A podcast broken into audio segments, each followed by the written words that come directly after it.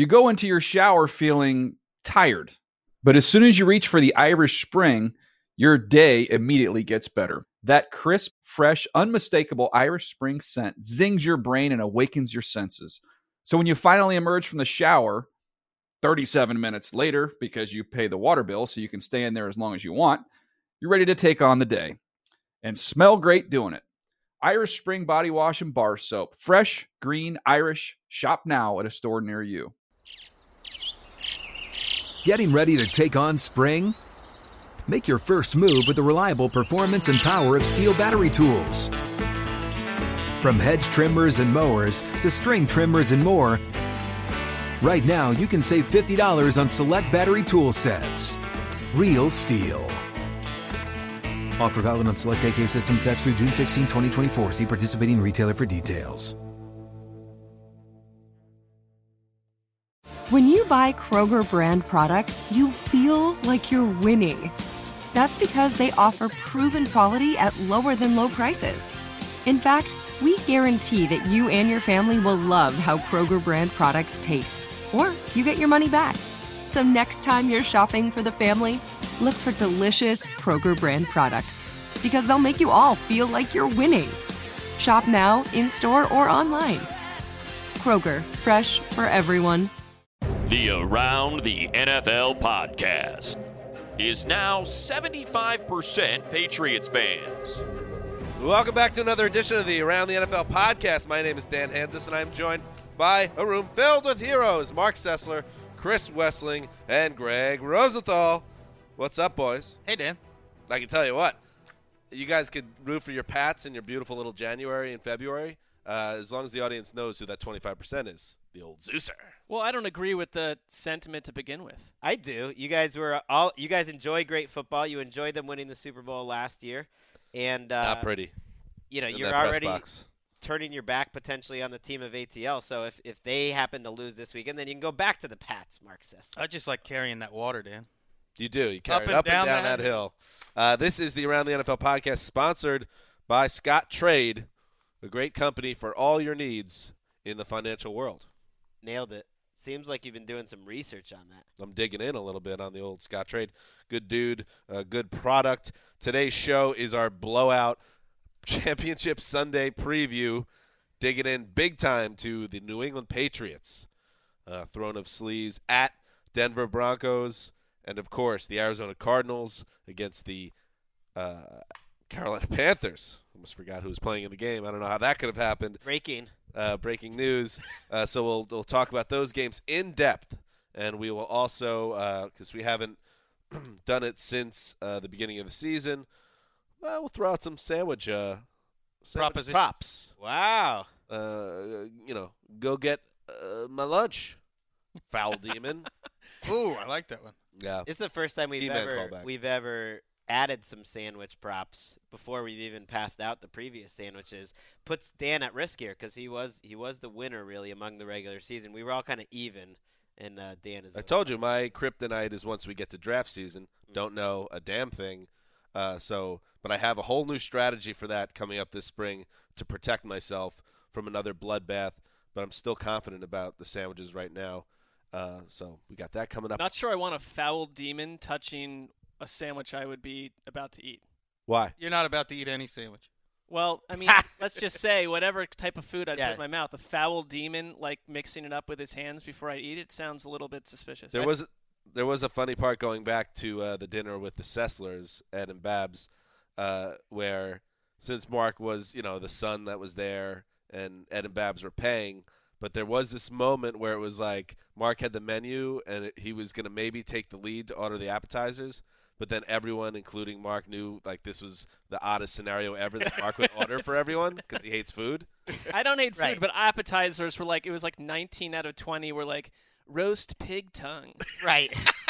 so it's like you guys eat that. I don't eat That wasn't even one of twenty. yes, know. Cheesecake Factory known for its daring, inventive. Well, so I- many you know. so many problems with this proposition thing. One, Marc, you would have to win. You would have to win one, and then two, yes, you would have to eat food. Well, I'm tied. I think I'm like 41 and 41, so I've won some. Yeah, you're know, even let's not Steven get a- Sessler. Let's that's not get haughty quite yet. Uh, this by the way, this show is also First use of haughty since Casey at the bat. because uh, uh, the show is sponsored by Scott Trade. Uh, we are on YouTube. This program, the Thursday show, as well as the Sunday wrap up show, both on YouTube. So you check that out. I believe it's on NFL Now as well, right, Gregg? Who really knows? Yeah, but it's definitely on YouTube. Uh, so make sure you track it down. Uh, and we'll also, before we get into the games, uh, talk a little news. And to do that, we will bring in our good friend and colleague um, wearing uh, a, a nice blue dress today, all dressed up. Do you go to Disneyland or something today? No, that's Sydney. actu- that's tomorrow. But I'm working. I'm working a basketball game tonight. Mm. and I, there's yeah. What do you do when The you hustle. work a basketball Are you like the stat guy stats, for yeah. Referee? for Brandon? Uh, Power yeah, forward? Brandon at and Cal State he- Fullerton. he's the announcer for the Mm. Cal State Fullerton girls volleyball team. I don't know. Is that true? That's the it's the girls basketball. I didn't know that. and the and the men's. Yeah, Wow. He's he's trying to break into the talent. all right. Kind of a big deal. Brandon's been doing this for multiple multiple sports for a long time. Yeah, he does. Well, That's next how I know time- Brandon. Curling. Well, next time Brandon's behind the glass, we're going to dig in on that. I I remembered covering some girls volleyball in high school, and they used to they would send you out. I used to work. Uh, I don't know if I've said this on the podcast. I probably have, but Ian Rapoport and I worked together part time at this newspaper in New York when we broke were that were out of college, and they would send you to events occasionally, and you'd have no idea how to cover the sport. Like I grew up in a town that had no lacrosse, and I'd get sent to boys lacrosse matches and have no idea what was going on. The worst ever. Volleyball is another one. Is like, oh, nice dig. What? Uh, you know, Clearly, put one of in you the made copy. a career out of it. Well, you write about it, and you obviously you hope no one that actually knows the sport is reading about it. Everything's got to be a human interest angle, or you're banged.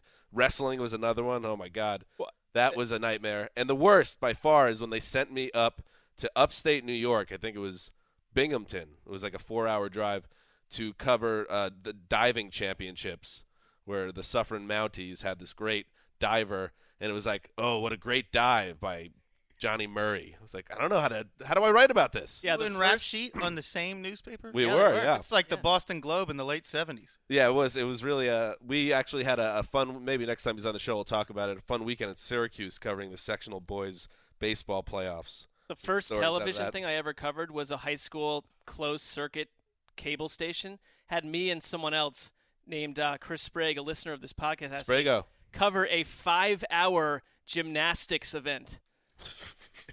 I did that one. I mean, that's stretching. W- Within 40 minutes, we both realized we were in a lot of trouble. track and field's another one. Did you ever cover an indoor track and field, uh, like massive all day event, and you don't know anything about anything? Or even tough. a baseball game back then when there's no scoreboard and you're trying to announce, you have no idea what's happening. Well, they it's use a abs- scorecard there. That was easy. Well, that was Tractor not my pull? skill. So Uh, all right, let's get back on track and let's do some news. I've heard you described as extremely intelligent, but sometimes antisocial and borderline crazy. Sid on fire with the news drops lately. Yes, Chip Kelly was announced as the head coach of the San Francisco 49ers in a press conference on Wednesday. Um, you know, it was a press conference that was interesting uh, for a number of level on a number of levels.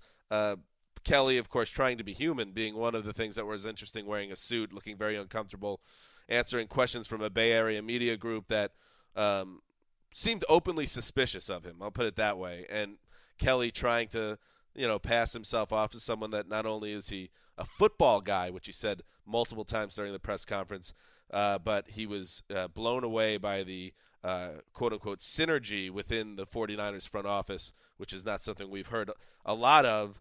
Um, so Chip Kelly announces the 19th head coach of, of the 49ers.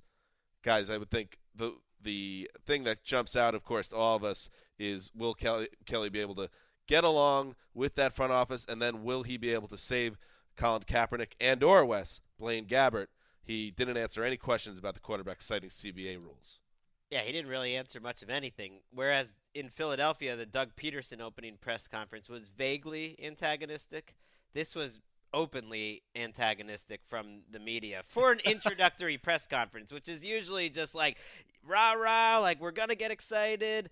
Let's welcome in the new coach, and it's just not going to be that type of situation in San Francisco.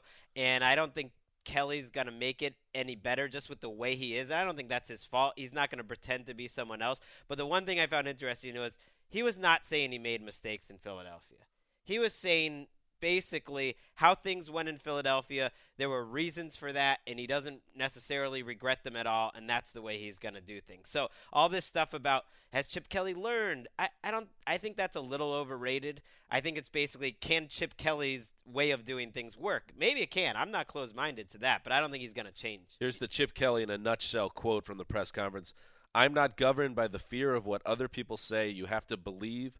You have to have belief and conviction in what you're doing. Well, I've read an essay from him that dates back years, and he had a similar quote. I mean, these coaches carry these things with them a long way, and I don't think you're going to get the flipped around new version of Chip Kelly within three weeks of being fired from his last job. That probably will come if we if he ever verbalizes anything next season down the road when things have changed. But the idea that we're going to get this new and improved Chip Kelly, he tried to make a joke or two, totally fell flat. He's not that guy. One joke. Uh, let's hear it right now, actually. I've been known to run a really slow offense. and I wanted to just kind of set the tone for how things are going to be here in San Francisco. He was referring to uh, the idea of why his press conference took so long to happen. He got uh, announced, or not announced, but they chose him as coach last Thursday. And then he gave that was after the joke, not a very funny joke. No. And then he gave a, a more detailed explanation why he uh, it took so long for the presser, which is a weird question in general. People are hung up on it, and he had an even weirder answer. No, actually, uh, I was offered the job last Thursday afternoon. I had no clothes. Uh, just had No a, a pair of sweats. Uh, Trent had visited me with Jed, and uh, when I was in New Hampshire, they asked me to come back out, and you know, I asked him kind of what's the deal, and he said just jump on a plane, so I did. Okay. And then he said his his dad turned 87 last Saturday, and he wanted to be home for that. He should have just led with Well, that. that's more feasible. That would have been fine. Telling us about- right, because I I believe there are clothing stores in the Bay Area. It was a you- bizarre thing to say. I'm just saying. I think he's he's Buy some clothes. I think he really does troll the media a little bit. Like because he purposely made the bad joke, I think, and then talked about the no clothes thing, which is a weird thing to say. And then he said, "Oh, and also my dad's 87 and I wanted to be at his birthday on Saturday." Like he let all that other stuff out first just to kind of mess with the, the media. It's going to be a beautiful situation with Tim Kawakami and everyone else up there. Do you know who else isn't governed by anybody else's stamp of approval? Both of the coaches in last year's Super Bowl, Bill Belichick and Pete Carroll. Oh, here we go.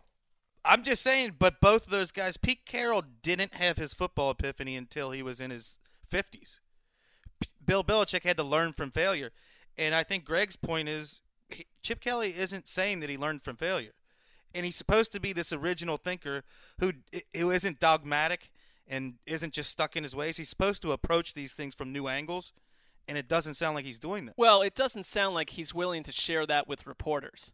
Now, we have no idea who he is behind the scenes, but this is not a guy that ever wants to tell reporters really anything, so I don't expect to hear it in a press conference And th- there, necessarily. there's some talk in San Francisco before this marriage even begins that he's that Jed York wanted the big name and Trent Baalke wanted a guy that was going to get along with him and that could execute Trent Baalke's vision.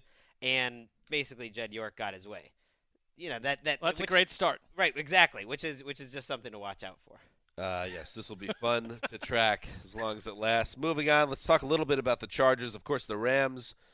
it became official last week. They're moving to Los Angeles uh, next year, and the Chargers have the option until next January to decide whether they want to uh, join the uh, Rams in LA in that building or that new facility that will be built uh, in West LA. Now, the Chargers have filed a, tr- according to the LA Times, have applied to trademark Los Angeles Chargers and LA Chargers. Uh, that was just two days after the uh, uh, the vote was made to put, move the Rams to LA. So this is not looking good. And um, in other news, uh, Philip Rivers uh, said he was nauseated by the thought of a move uh, to San Diego. Uh, so, To Los Angeles.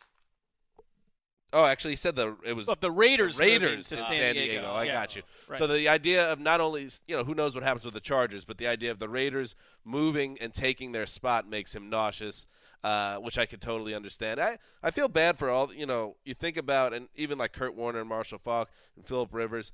If you take football out of these cities, for for, for them from an individual standpoint, they kind of lose that connection at all to their careers. They kind of just become these guys that wander through the league and then have no home after that. You know, it's so many sad things about the movings, uh, but this is one of them for me. Have you found one person other than Dean Spanos, the Chargers owner, who wants the Chargers in L.A.? I know the Los Angeles mayor came out yesterday and basically said, "Stay in San Diego. We need a rival. We don't want you here." Right, and I don't know if the NFL at this point.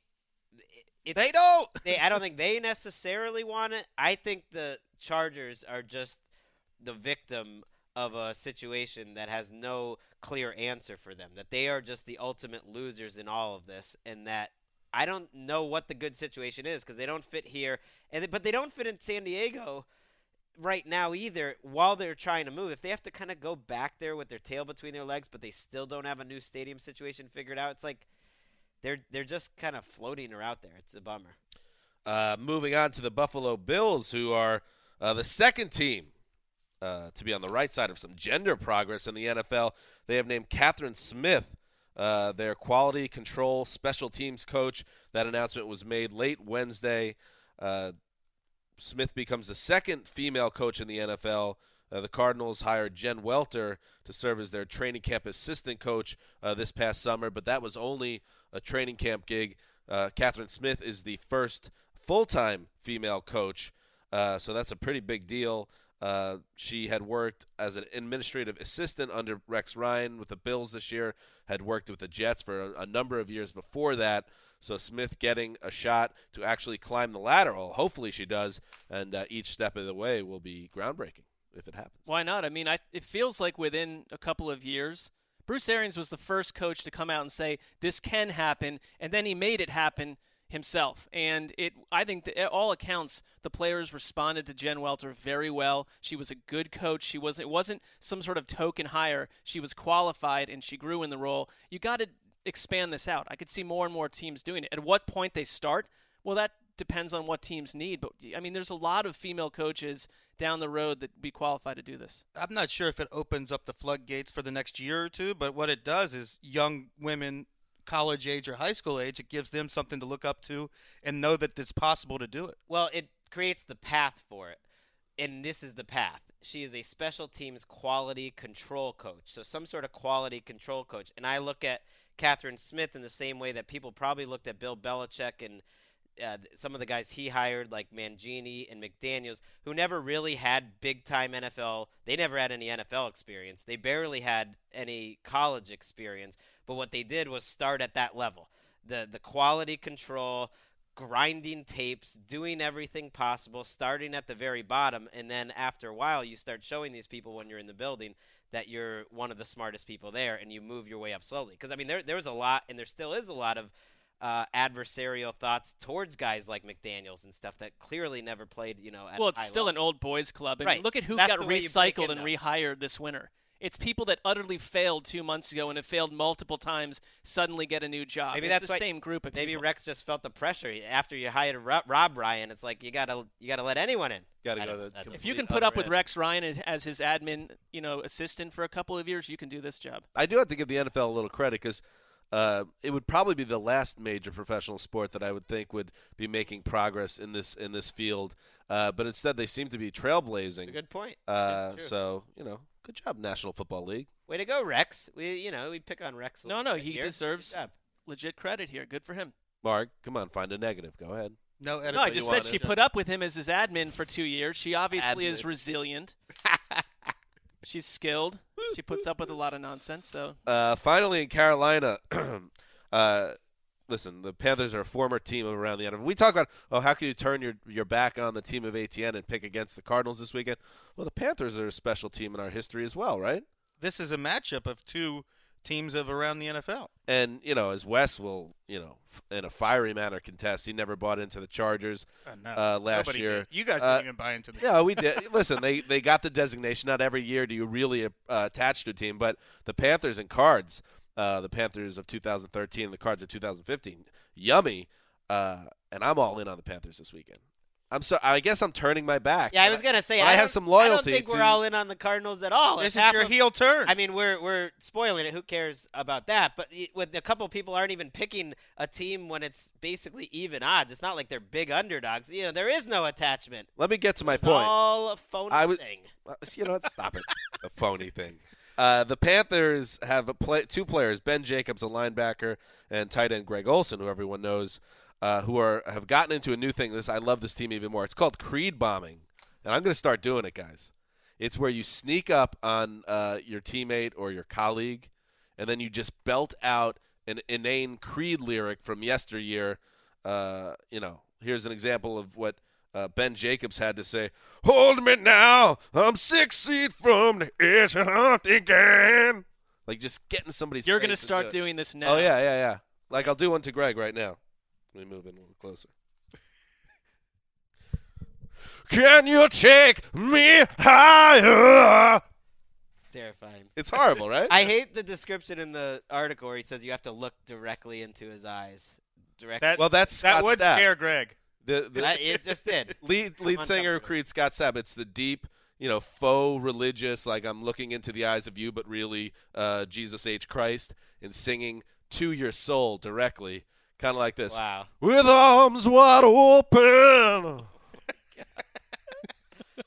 This just makes me feel old. Yeah. This what do you mean? Creed was this was 15 years Yeah, ago. Yeah, but these guys are saying out. Greg Olsen's like this is the stuff we grew up listening Well, that's to. I was already a formed adult when Creed was. Yeah.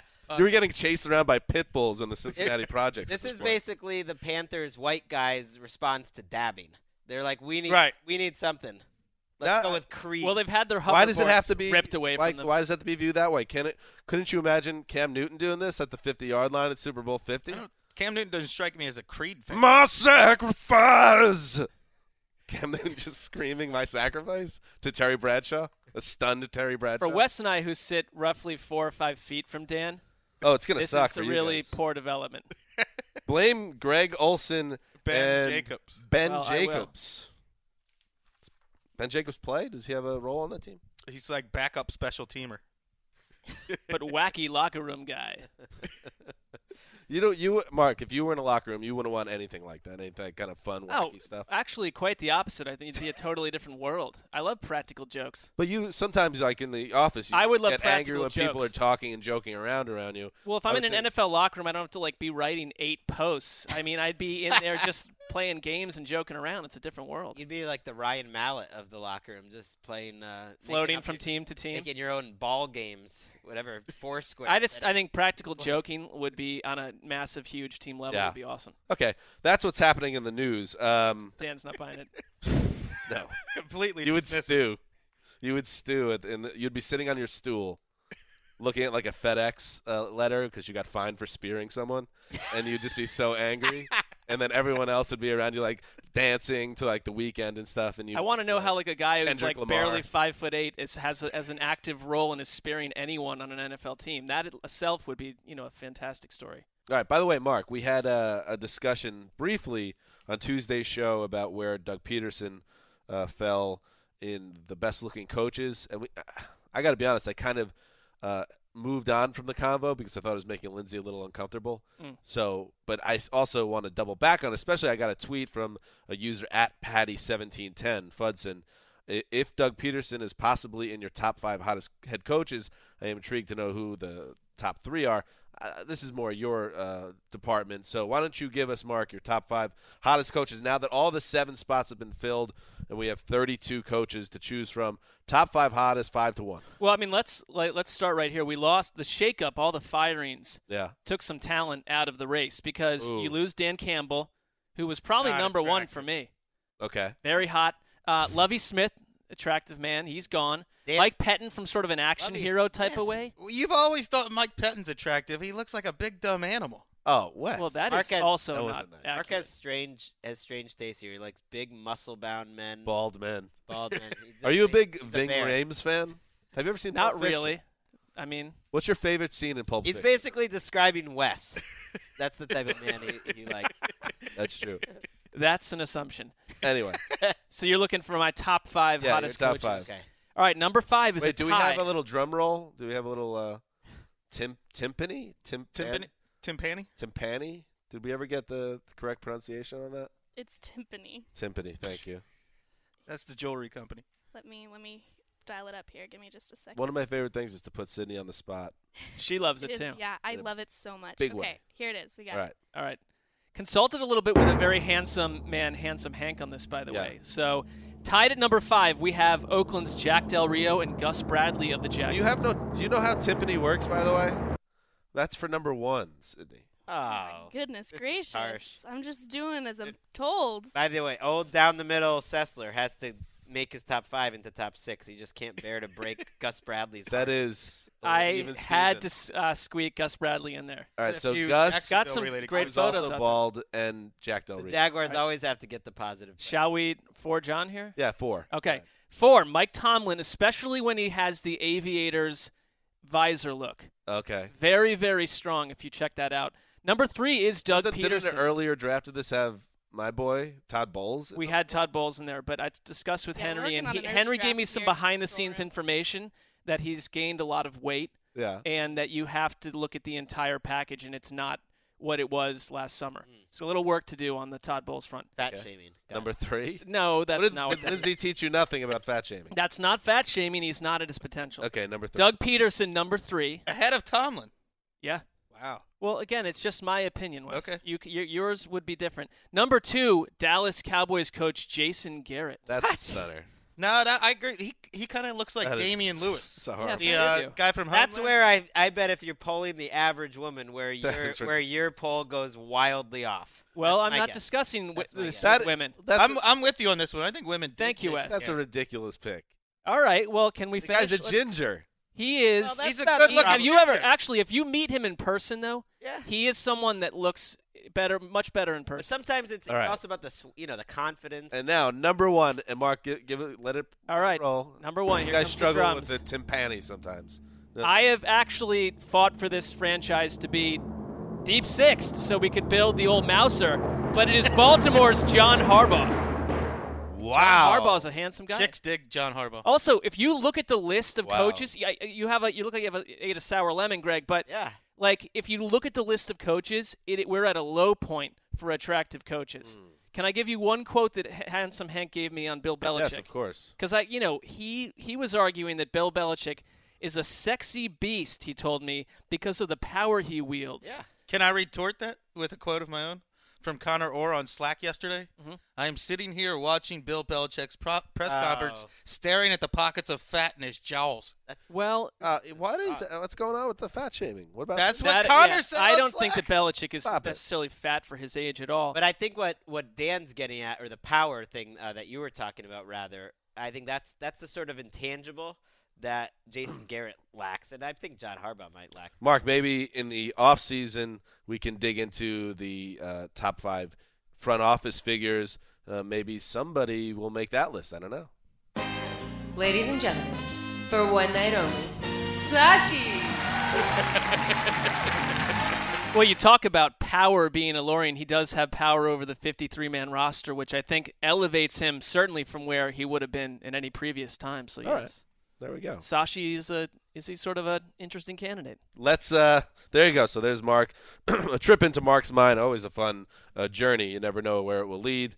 Uh, let's move on to the championship preview of the two games on championship Sunday. That's pretty good. That worked. Uh, so let's start. Uh, let's go in order of the games, guys, and really have some fun with this. Dig in, and we'll start, of course, uh, in Denver, where the uh, Broncos, the number one seed in the AFC, uh, a team that um, ended up stealing that number one seed from the Patriots, and the pa- Patriots finished slow in December when they were dealing with some injury issues and and what have you. Uh, but the Patriots team that beat the Chiefs this past weekend looked a lot more like the Patriot team that seemed to be potentially looking to threaten to go 16 and 0 again. Uh, so I'm sure as the Denver Broncos watched game tape, they got a little nervous at that prospect. Um, these teams faced off once before in the regular season. It was a great Sunday night game, uh, one of the best uh, primetime games of the year. It was the game in which uh, Rob Gronkowski uh, suffered a knee injury, but uh, survived it almost miraculously. And I believe that was the game that the Broncos won on a C.J. Anderson touchdown, right? That's correct. They were down 14 nothing in that game. They had a big fourth quarter comeback. Was really one of the games of the year, and then Brady got the uh, game tying drive without Gronk. That's lot right. going on in that game. Great game. So we get a rematch of that game. That's a lot of fun.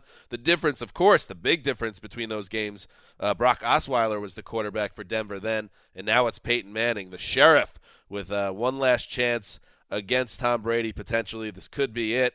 Uh, we, uh, the kissing corner, kissing cousins corner, is uh, of the opinion that the Patriots are going to roll, no problem in this game, and I think a lot of people agree with Wes and Marc. Uh, I believe Gregg and myself think this is going to be a real game. Let's start with you, Gregg. Why do you think that the Broncos should not be overlooked in this game? because I give the Broncos the edge up front, really on both sides of the ball, especially uh, when the Patriots have the ball. Now, Tom Brady can get rid of the ball so quickly that it's not a problem, but that's one of the things you noticed when you go back and watch that game. Everyone said, well, Edelman and Amendola, they weren't there. Well, neither was DeMarcus Ware. And the things that haven't changed are the lines. And Derek Wolfe ate uh, the Patriots center's lunch throughout that game. Von Miller didn't have a huge game uh, in week 12, but I think him and DeMarcus Ware present a lot of problems for the Patriots. The Denver running game, on the other hand, also did very, very well against the Patriots throughout that game. They run for 173 yards. It really picked up late, but when I, I watched it again this week uh, on the coaches, if they didn't have Ronnie Hillman as their starter, if they have better running backs, they could have run for about 260. They were moving people, and that worries me. As a Patriots fan, that's the number one thing that worries me is that the Broncos are going to have a consistent running game throughout the day, and that's why I think it's a really even matchup. If you've got a little bit of an edge up front on both sides of the ball, you're going to have a chance. It's my belief and contention. It has been my belief. Once Julian Edelman, Danny Amendola, and Rob Gronkowski all got healthy, you're going to see the Patriots from September through mid-November, and I think that's exactly what we saw against the Chiefs. I think they're going to roll, and it's also my belief and contention that the Broncos were a dominant defense in the first half of the season compared to the 2000 Ravens. Other great defenses, they have not been that defense That's fair. over the past two months. And with Chris Harris playing with one arm and the Patriots being a run after the catch team, this is a horrible matchup for the Broncos. Well, you're exactly right, though. When they have Amendola, Gronk, and Edelman, they're 10 and 0 this season. And Denver's defense gave up some big plays last week. Yep. I mean, that's I could see that happen again. New England did not throw deep, what, once all game? They threw it over 15 yards three times. And what you said for the passing game is true, Wes, but I don't think you can just ignore the fact that the team in September and October had Dion Lewis and LeGarrette Blunt. And now, if they make it to the Super Bowl, this might be the worst team that ever made it to the Super Bowl in terms of running the ball. Well, it will They- be. They have no running game. It is the worst Patriots running game I've ever seen. And it's it's actually worse than the statistics. It's- who was who was playing so great at running back the last time these two teams met? no one. I mean, you had LeGarrette Blunt. And the Patriots controlled that game until a bad punt return and Rob I- Gronkowski. Well, injury. I If mean, you you rewatch cite that game, That's not the true. they got lost the outgained by 175 yards. they were in complete control. They- it's, ju- they- it's just a weird thing to cite when the, the Patriots didn't win the game. That's all. and and Right, but you realize that a, a random weird punt return because their punt returner was injured. Dude, that's football. And then football. Gronk getting Doesn't hurt. matter. But It's football. but you, then you can't cite that because they're not the same team. If they had a better running game, they Oh, probably they- could have closed the game. They beat a horribly banged up Patriots team, which is materially different than the Patriots team now. But I think a lot of a lot of what I see that those teams haven't changed. And I think when I watched it, I got this. It didn't feel like an uneven game. The Patriots defense started out well. It was a field position game where they took advantage of two really short fields. I mean, one of the Patriots touchdowns they, they started the ball at the 10. The other one they started the ball at the 40. So they made some big plays in special teams and defense. And it wasn't like the Patriots looked like a superior team. When you get outgained by 160 yards and 80 of your yards is on a, a nice path to a running back, that was James White, who had a monster 80 yard touchdown in that play, it didn't feel like these are two uneven teams. I think they're two really good teams. I My whole case is that the Broncos are a legitimate top five team. That they uh, belong to be here in this weekend. That that's my only argument. I think the Patriots are a great team. my my feeling, at least in this group, and tell me if I'm wrong, Wes and Marc, is that you guys believe that the Broncos are a good team, but you believe at this stage Peyton Manning is such a liability that it's going to lead this to this game single-handedly being lopsided. I believe what I said five minutes ago that the defense isn't dominant anymore, and that Peyton Manning is a liability. When you combine those two teams, I don't think they're a top five team. I think they got lucky to play a really banged up Steelers team, and that's why they're here. I don't know about lopsided, but I do believe that New England will win, and it won't resemble the game they played two years ago in the AFC Championship. And the big difference, The big difference is that the quarterback has changed for Denver. Now, statistically, Manning and Osweiler aren't starkly different by the end of Osweiler's run. But I, I guess for me, watching Denver last week, I just found that dull offense very limiting. And I know we've had disagreements about that, but I believe that Brady brings so much to New England. Oh, he yeah. can still absolutely uh, almost win a game on his own, but he doesn't have to because he has Edelman back. They've got their wide receivers back. They've got a passing game again. They're limited as a running team, but I, I just look at New England as the better team I, overall. I agree. My big question, no one seems to be talking about it this week, is what what are we getting out of Jamie Collins and Chandler Jones? Jamie Collins did not play the second half of that game last week.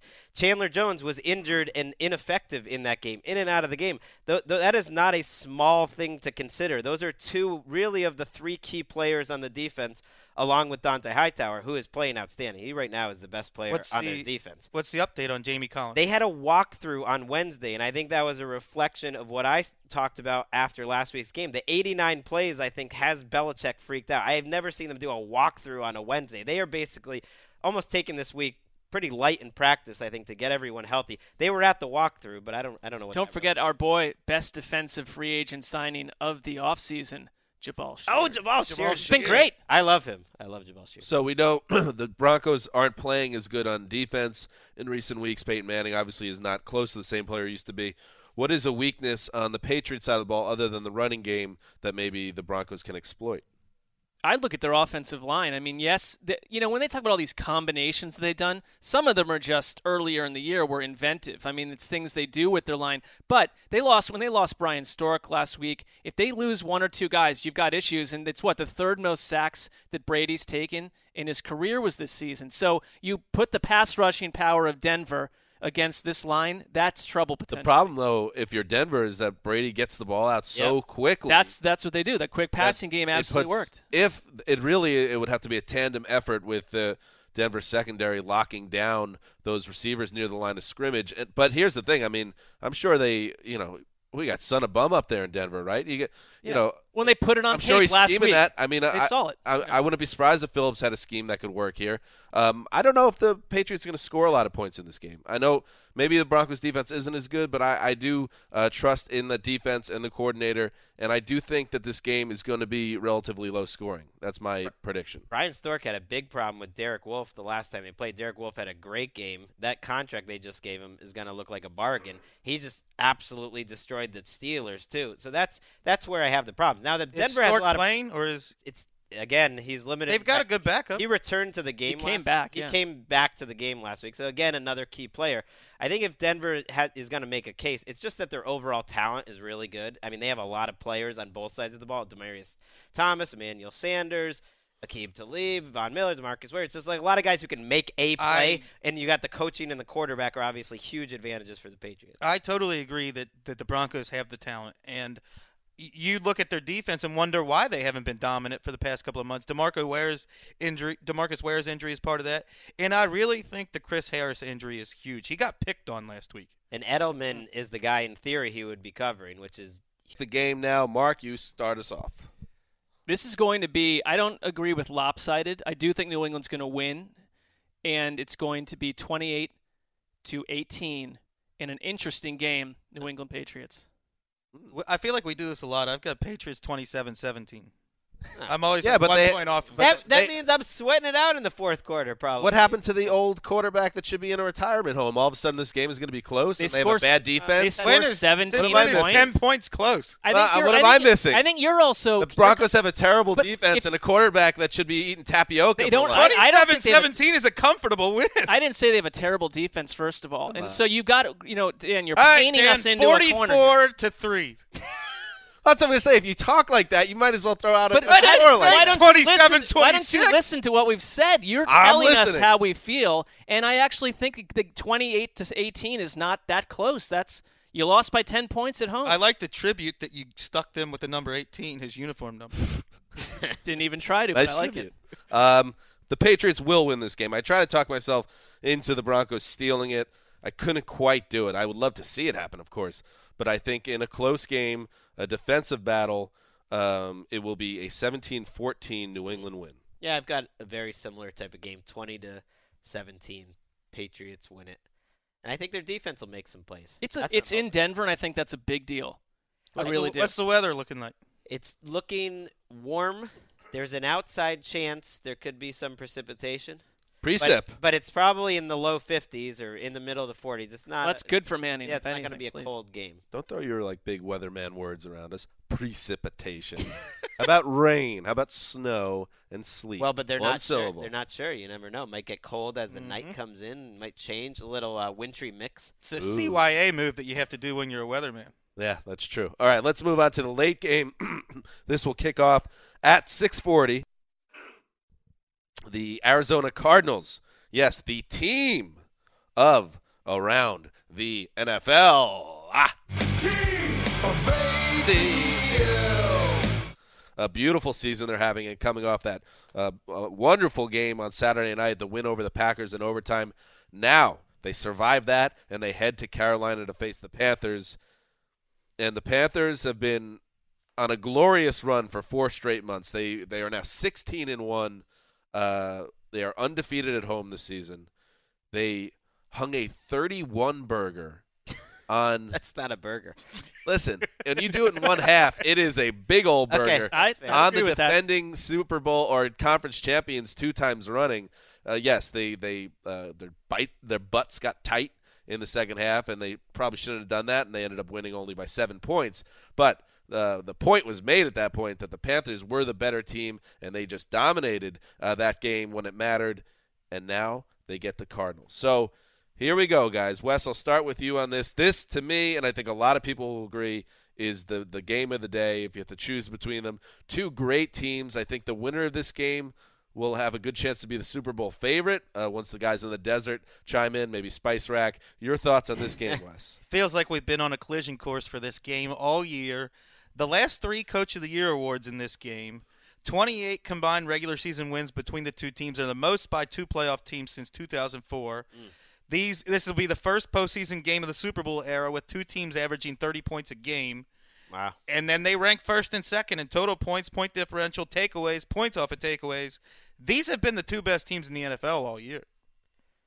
and two, the two best quarterbacks along with Tom Brady. That that's probably why Peyton Manning sticks out so much. Is you got the three best all season, and oh by the way, you have two of the best defenses of the year all season. And that I'm kind of wondering who's going to be more aggressive. I guess would be the way I would put it because in theory, Carolina likes to get creative. They they they're not afraid to blitz, and they did it a little bit against Seattle last week, and and at times it burned them. They got you know defenders behind them. And that's what I'd be worried about if I was Carolina this week when you have Robert McClain is playing every snap. Cortland Finnegan is playing every snap. Kurt Coleman got injured in week 17 and he has had his worst two games of the season back to back. If they had not if they had blown that lead, he would have been probably the biggest reason why. And he's been a big asset to them throughout the year. And that's why I think this matchup is terrible for Carolina. Because if they have any weakness as an entire team on either side of the ball, they don't really have a great natural outside pass rush. And now they're a little thin in the secondary.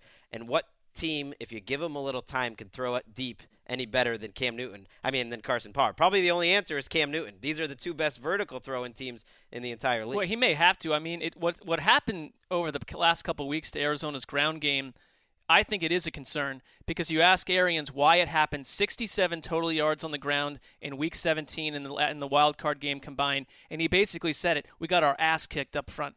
And so now you have to deal with Star Lotulelei and Kawann Short. I mean, that's that right there is one of the best tandems in the league. And I, it's if you can't get the run game going on the road here, I'd be a little concerned about. Your, it's all on your. It's all on Carson Palmer at that point, and he's. It can't be the Carson Palmer we saw for three quarters of last week. These are the two matchups to watch. 30 straight games of 100 yards for the Panthers, the most since the mid 70s Steelers on the ground.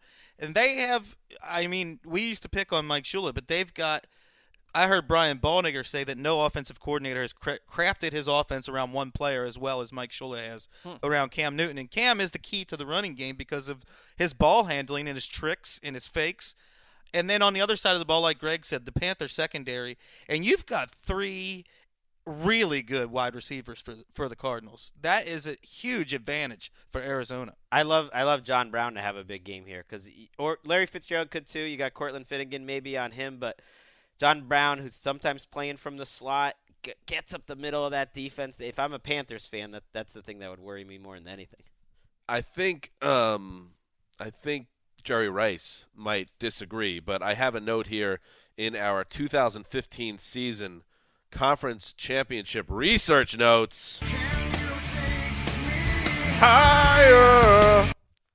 In eight career playoff games, Larry Fitzgerald has averaged 114 receiving yards per game and scored 10 touchdowns. That's in eight games. He's the only player in NFL history, a minimum three games, to average 100 plus receiving yards and one plus touchdown per game in the playoffs. That is the guy you want to go to war with in January. Maron. Let me give you an asterisk that makes that stat even more impressive. That includes last year's game with Ryan Lindley, who only had 70 something yards of total offense. Wow. You should th- th- we should throw that game out like totally yes, I from would, society. I think that'd be fair. It never happened. Never happened. I I was surprised looking through this research notes uh, this week, the research pack. I'm not Did gonna you- I'm not gonna raise it up or anything. What did you say? No, did you That would be slightly I don't know, derivative like, anyway. check with me before like What I have to check with you before I read pillaging my research read notes? through it. This is for the entire NFL network. It's distributed I don't around think the so. Dan company. doesn't know that. It's I'm not aware of that. It's not just for Dan Hanzus. I When thought they- Jeff Greenholtz and his team just made it for me. No, look at this. You're not the only one. I can lift it up. Oh, stop it. No, where's the Yeah, music? no drop, bro. No one's gonna give me No drop, bro. I, I was really No pop. su- surprised when I read this year Cam Newton nine touchdowns, one interception when he's throwing the ball over 25 yards, by far the best in the league. Carson Palmer actually had more interceptions than touchdowns on those vertical throws, which was which was very surprising because I think of Carson Palmer as that's his thing, that he's always going to be aggressive and he hits more low percentage throws than just about anyone. But it but if you combine those numbers and consider the fact that Ted Ginn has dropped more deep passes than any player in the league, it is it is really remarkable the type of season that Cam Newton's having. And I'm going to pick the Cardinals in this game, but if the, the, the easy argument for the Panthers, I mean there's a there's a lot of things. They're just a great team, but this is an epic guy having an epic season. He's at home. He's the best, you know, running quarterback of all time. He's having an unbelievable year throwing, and he he could just be an all-time great. That's going to have an all-time great He's and 20, take out the yeah, he's 22 Cardinals. touchdowns and one pick over his last nine games. He's one of the best quarterbacks Throwing- this season against the blitz. And it's Too the. Throw year. in five rushing touchdowns over that span throwing too. five rushing touchdowns. Yeah, just that's all from my research notes. Did you guys take this off my desk? your That's research notes. Yeah. Well, but th- you know that he's been building that. It's not. He's been Sure, building sure. that for, for weeks and weeks. And uh, they Patrick Peterson said it that this is they went had you go from dealing with Aaron Rodgers last week to a completely different type of quarterback where they, he he had three rushing yards last week, Cam Newton. But the idea that it could happen at any time is so But- such preoccupies your defense to such a degree that it's a major nuisance. And you could say that for literally whoever they were playing last week. Seeing Cam Newton the next week, there's nobody like the guy. He's No. an absolute beast. And you know, here's the difference between these two quarterbacks. Whereas, and maybe I'm a little more hung up on it than others, but while I was uh, genuinely a little freaked out by Carson Palmer's performance uh, last week, I have seen no hints that that in this special season, like Gregg's saying, that Cam Newton is going to let down in this spot in his building. If the game's on the line and he has a chance to lead his team to win, I just it's hard for me to picture him falling up falling short unless something crazy happens. You know, whether it's Yeah. an injury or, you know, some fluky special teams or defensive, like a ball gets tipped. I just think this is Cam Newton's season and as great as the Cardinals on and I are and I respect them as the team of ATL, the the Panthers to me this has been a special season all year long and I can't I can't pick against them. I think that's a fair assessment to be more confident in the Panthers because of Cam Newton's level of absolute confidence, and that Carson Palmer didn't show that. Bruce Arians admitted that Palmer had nerves. Palmer admitted that Palmer had nerves, and of course you worry about that a little bit. And when you look at the Panthers' defense, I picked on some of the negative things about it, but the reality is right now they have the best defensive tackle still alive in the playoffs. They have the best linebacker still alive in the playoffs, Luke Kuechly.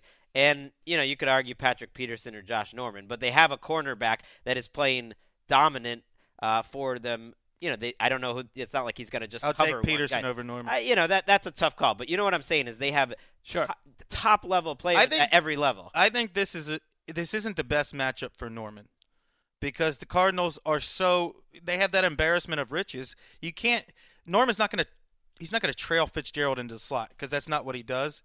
And if you put him on Michael Floyd, John Brown is going to burn people deep, and Fitz is going to burn Finnegan. You only have basically you have Josh Norman and a bunch of questions. Well, that's been the issue with every team trying to deal with the Cardinals, and that's why their scoring offense is off the charts because they're overload. They're an overload situation on every defense. I think we, we do have some sound, I believe, of Bruce Arians talking uh, about their troubles up front, which which you alluded to before, and I, I think that's something that has to be a concern with the way Kawann Short and Sir, uh, Star Lotulelei played last week. Why don't we take a listen to that, Sid? Get, getting our ass kicked up front, and uh, it's not anything David's doing. There's just not a lot of holes there, and we got to do a better job. And, and it's a tough challenge this week. They got the better running back in this game, David Johnson. I'd rather have him than Jonathan Stewart any day, and yet he's done nothing the last couple of weeks. And it's not just the run game. I mean, the Packers went blitz crazy at Arizona for three quarters of that game, and they had no answer for it. A lot of that game, when you when I rewatched it, I didn't think it was quite as much on Carson Palmer as I thought because there was a lot there were a lot more plays where he just had to get rid of the ball really quickly because the Packers sent stuff that they just had no answer. Why are you disrespecting Jonathan Stewart? He ran for a thousand yards Jonathan in 12 Stewart. games in the regular I season. think- put hundred on the Seahawks. Gregg and I are charter members of the Jonathan. Yeah, Stewart that's why I'm fan surprised to hear that. And I I, agree with him that David. well, he's just is saying better. David Johnson's better than. I had what he I'm- does I'm as a surprised receiver, about that. what he does as a receiver cannot be discounted. I once foolishly said, you know, draft jo- Jonathan Stewart with your number six pick in your fantasy league back in ten years ago. I love Jonathan Stewart. I love he's having. Humble this- brag. I think that David Johnson is one of the six or seven best running backs in the league right now. I, I, I think he's that good in terms of his overall skill set. Um, can I just cycle back to Josh Norman a second because it it does feel like he hasn't been um, necessarily the same guy. And I, I checked out Pro Football Focus and their numbers, at least if you like their metrics, back it up. Through Week Eight, he was essentially the number one cornerback in football. But from Week nine on, Week nine on, he's been basically in terms of their grading an average type cornerback. He got shredded by the Giants and Odell Beckham and got lucky for it not to be worse. He didn't play great against Julio Jones the next week, and he's been not been putting up great numbers. Uh, really, or, or in terms of you study the tape, so maybe he's not the same player that he was back in October and November, and that's something to think about too. Well, I, yeah, he was playing better early in the year. I don't think that makes him anything close to an average player. He's still a very good cornerback. I just think the Cardinals. It's just a bad matchup for the Panther secondary because the Cardinals have so many weapons, and you can't stick Josh Right. Norman on all of them. I guess my point is more because I agree with you that they're the Cardinals have so many weapons. That guy needs to be playing at that high level, or they're in deep trouble. He can't have a bad game. I mean, they they're vulnerable just because the Cardinals have so many weapons. If Palmer is playing like the Palmer we saw for most of the season, that I mean, that's it's tough for anybody. I think stop. also when your secondary's banged up, it can take certain cornerbacks and affect how they are used and how they play too. And they're they are banged up. Let's pick the games now, and Marc, you got it going. This is going to be a good one. All right, this is going to be an, an amazing game. It's going into overtime in my books, thirty to twenty-four. The Ooh. Carolina Panthers win at home, but no disrespect to the Cardinals. They're going to bring it. This is going to be a fun one. All right. Feel the same way. No disrespect to the Panthers. I have a huge Panthers friend named Rob Kizabeth on Tybee. He's large. And he's been disappointed in me. Like for- seven feet tall, or He's just a big friend. He's Oh. a good friend. Oh, okay. He's been disappointed in me. It's not that I disrespect the Panthers. I have all the respect in the world for the Panthers. I just respected what the Seahawks have done the past couple of years, and I respect what the Cardinals have done all this year. I'm going to of stay with the Cardinals. I do. I respect the Panthers. I like them. They were our team of ATL two years ago. Uh, I'm going Cardinals 31-30. Mm. This is such a good game. I agree too. I have no respect for any of the teams. Just to balance things out. No, I respect them both. I am going to say 31-30, Wes. Panthers win. oh, okay. We're talking Yeah. that type of game. Interesting. I I don't get the whole not picking the team of ATL thing. I mean, I would pick them if they have any chance to win. They're the team of ATL. Well, What? But why would, why would we not pick them in in every game that they had a chance? I don't get it. Well, I guess because I feel like as much as I like watching the Cardinals, I think Carolina's going to win. And also, why would you pick anything after you abandoned us in the picks this season? Where's the burlap sack? Is my question. That's fair. I guess it, my my other thing is we obviously have no clue what's going to happen, so you might as well pick the team that you want to root for, and the team that has a great chance to win. Cardinals win 34 Dan wants to root for the Panthers now. What, what score do you have? 34 31. Oh, okay. Uh, yeah, is, High score. are the Cardinals creed bombing at practice? No, but they I do. don't- Will you check me higher? Do the Panthers have white, wacky hijinks with quarterback competitions where they have Gatorade Yeah, I saw chaps? that. It's cute. I just caught Dan's bronchitis. Yeah, well, The look on Gregg's face during that minute of song. my from you. sacrifice. Um, all right, let's before we get out of here, let's quickly. Uh, you know, it's time to put your sandwich where your mouth is. Ooh, I like that. Uh, go get my lunch, you piece of common street trash. Ooh, I like that. Yeah. Wow. You want me to go first? that was that was gross, Sorry. Dan. All Yeah, right, I here's my here's my first one. Uh, Brady, to, to those that are new to the game, We only have one, right? Sure. yeah, we each um, throw out a prediction, and then the rest of the room gets to either agree with it or challenge it. Go get my lunch, and um, if uh, the person that challenges you or persons uh, wins that challenge, you have to buy sandwiches for everyone that disagreed with your assertion. For more Vice on this game, check out gogetmylunch.org, run by Nick Oh, that's right. A fabulous website. Absolutely. Okay, Marc, go ahead. does a great job. Okay, here it is. Brady and Manning will combine for at least four interceptions. Brady. I will take you up on that. Interesting. Brady and Manning. At least four. Four. Well, three means three is ridiculous. Here's the I'm going thing. four because it's four would be notable. Bill Barnwell wrote a, a great piece um, on ESPN that I read last night, uh, to breaking down like what's a league average quarterback. And one of the things that he talked about is like the interception rate in the NFL now is through the floor. Nobody really throws interceptions anymore. I know Peyton Manning threw some this year, so I think that's par- partly where you're going from, uh, uh, what you're going with there. But I don't think Tom Brady's going to throw a pick, um, and I don't think that Peyton Manning's going to melt down wildly. So I'm going to take you on that. Cool. I will take you on it too. I feel like three is the probably the right over under, so I'm gonna go. Three would have been. I would have been told it was boring, so I had No, it to good. add No, to you're it. right. Yeah. That was a good like. You're right. You're usually even Steven in this game. You're taking some chances, Wes. Cardinals wide receiver trio of Larry Fitzgerald, John Brown, and Michael Floyd will have more yards than the entire Denver Broncos offense. Oh, that is interesting. Uh, let's hear it again. The wide receiver trio Yep. of Larry Fitzgerald, John Brown, and Michael Floyd Yep. will have more total yards than the entire Denver Broncos offense. Well- Net yards. I don't want to be rooting for the Broncos offense to have any yards, but I guess I'll forget about this silly sandwich prop and I'll take you up on it. I'll definitely take it. I will too. Just out of principle. All right, reel them in. Wow. All mine, right. mine are going to be conflicting, but go ahead. Total yards. So all the running, Net all, yards. all the receiving. That includes yards lost to That's sack. going to be close. Oh, to, okay. You can get negative yards if you lose sack yards. That's a good one. Uh, here is mine. Let me pull it up. Excuse me. Bear with me. Here we go. Cam Newton. He is the Panthers quarterback, Guess Uh, will have more total touchdowns, that is both passing, running, and receiving potentially, than Gronk, Edelman, and Amendola combined. More touchdowns. Yes.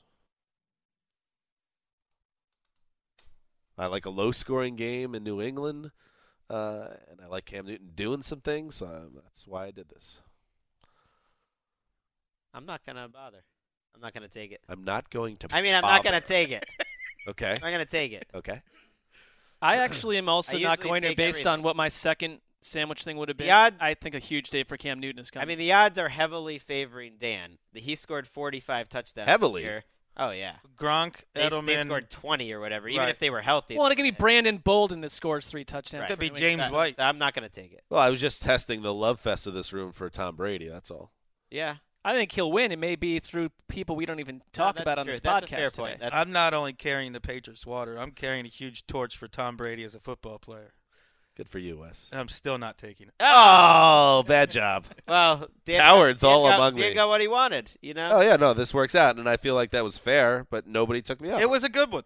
there you go. Deal with it, Gregg. Uh, mine is pretty similar to Wes's. Snore. And it's just that Carson Palmer is going to have more yards from scrimmage than Cam Newton. You know, the, the whole Yards from scrimmage. the whole Cam. Well, you get Cam's rushing You get and his his rushing. passing Yep. Versus versus Palmer's passing essentially. Well, well, you never know. I will take you up, meaning that I think Cam's going to have more. Right. If Yeah. you if you're picking the Panthers, yeah, I'll take you up. I good think it's going to happen. Cam will have more yards than Carson Palmer. Right. Yeah, I think you will. Okay, so you'll take me. Yeah, I'll take you. No, I'm saying Carson Palmer will have more. I'm saying Carson Palmer will have more too. So you too. All right, that's kind of how I figured it would happen. Wow. So, so we got a lot of chomping going on here. That was a rousing game. Of Yeah. Go get my lunch. That soundbite is still hideous. I had actually made up a what's more likely before they told me I totally So did I. totally had blown it. Wow. You were not alone. It was Come on, guys. I think it was like Peyton Manning interceptions versus the amount of t- like Peyton Manning throws three interceptions or the dabbing in Carolina is at two or less. Only Mine- two or less dabs for the whole game. Mine was Peyton Manning wins the I don't know game. why I'm throwing this out. What, what's more likely, Peyton Manning wins this game, or I become a millionaire by Sunday night? Wow. Think about what's going to happen, by the way, if the Panthers win this game. The sideline celebration, like the uh, Oh, yeah, giant that's what I was photo, getting at. the Cam Newton. You know how many angry housewives there will be in this oh country? my God! Housewives, please calm down with your letters. My goodness. All right, so there you go. So, and for the record, I just went the entire ATN group with Connor and Patra uh, across the board. We went six across the board in favor of the Patriots. Wow. Uh, and um, in terms of the Panthers Cardinals, uh, we all took the Panthers with the exception of Wes and Greg. Uh, so there you have it. Uh, we can't wait. Here's the good thing, Greg. Now we get to watch it. We get to see what happens. I can't wait. I Best mean, thing I- about sports. I'm I'm I got that feel. You know, I got that feeling. I mean, these are big. These are the the moments you look Little for, week in the for as a fan. Uh, you get excited. You're starting to count the hours towards that game. The only thing that's annoying is they start the games at three o'clock. Why do you make up new time for games in All the biggest weekend of the of the year? Too late. Stupid. I mean, it's not going to change now. There's no sense belly aching over it. Just move the times. When you are with me, I'm free. I'm helpless as a bee. We are losing listeners rapidly. I'm, All right. no, I'm no longer accepting your creed bombing. I'm turning my back on you. We'll be back on Sunday night. That's what we do. Uh, right after the NFC title game to talk about both these games. Uh, it will be a, a bad situation for. Maybe we could cut this for uh, for the show on Sunday. It will be a bad situation for Marc and Wes because Peyton Manning is going to have the game of his life in a wild spot, and uh, you guys won't be able to. I have a feeling I'll get through it. Yeah, for Marc and Wes, I'll have to do. I'll have to deal with your clownish uh, behavior. No, I won't. after a Here's my solemn loss. promise to you: I won't be. I will not don't be a jerk. I don't care. I We'll mean, I, see. I'll deal with it. You if got to you deal would've- with it. if you would have been a, a jerk after the Jet loss in Week 17, I would have buried you if the Patriots would have lost. Uh, but I will. I have respect for fandom. I won't do that. There might be a thrown a sleeves No, no, drop. don't That's all. Too crazy. Peyton Manning wins and They've does had their- well. Marc and I will be happy for him. I agree. Dan is turning Maybe this into that's something hilarious. that it's not. That it is not. That's to be, funny. To be honest, I mean, A joke to a Chip Kelly like joke to end the show. He has to play well in order to earn our respect, though. Well, let's see what. I, I want the best Super Bowl matchup, and that doesn't include Denver's offense at this stage in my mind. Change my mind. Until Peyton Manning shreds. Change my mind. You've been saying Bill this all year about When's Peyton the last Manning. time he shredded anything? Uh, 2013, like Week 14. It was awesome. One of the sandwiches you lost is saying that he was going to throw 30 touchdowns. So well, you, know, want to go through sandwich bets now. you wanna- sure, you I wanna do. I said that Osweiler would have at least one start. How about some of that Parmesan cheese he's been shredding? That's the only thing Chicken been parm. shredding. You know what I'm saying? I don't get it. No, I do. Uh, yeah, we'll be back on Sunday. This is Dan Hanzus signing off for Quiet Storm, the mailman, the boss, and La Cid behind the glass. Come on, Peyton. Till Sunday.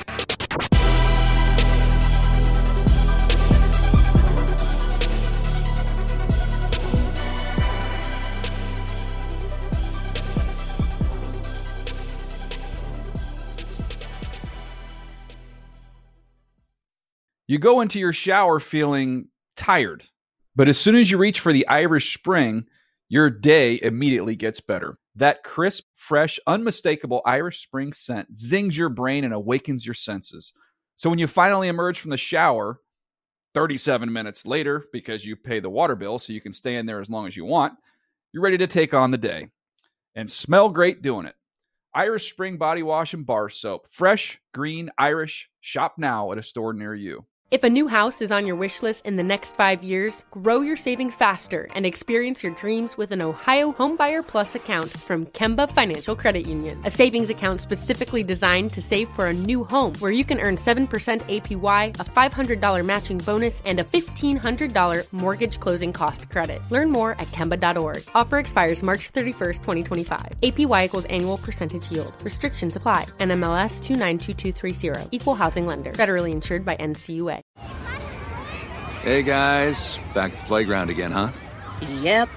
You know what this playground could use? A wine country.